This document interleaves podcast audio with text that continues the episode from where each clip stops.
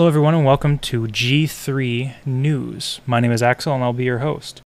Today, we have some sad news. Stan Lee has died. It's a big hit for a lot of people. He died at 95, and it is believed to be due to natural causes.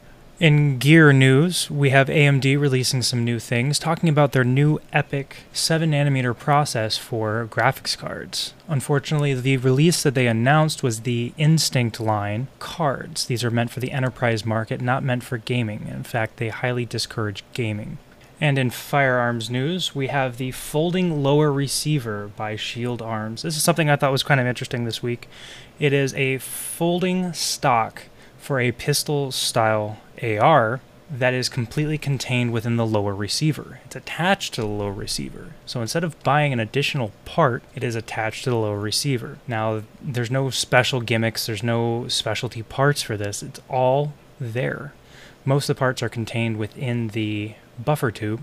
The bolt carrier group is completely a normal AR bolt carrier group.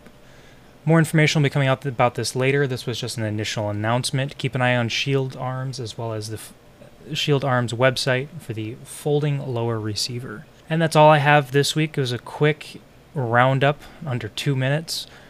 Uh, if you'd like to follow up with more, I will be releasing the in depth talks on many of today's topics and more. Keep following the week to come. My name is Axel. Thank you for listening to G3.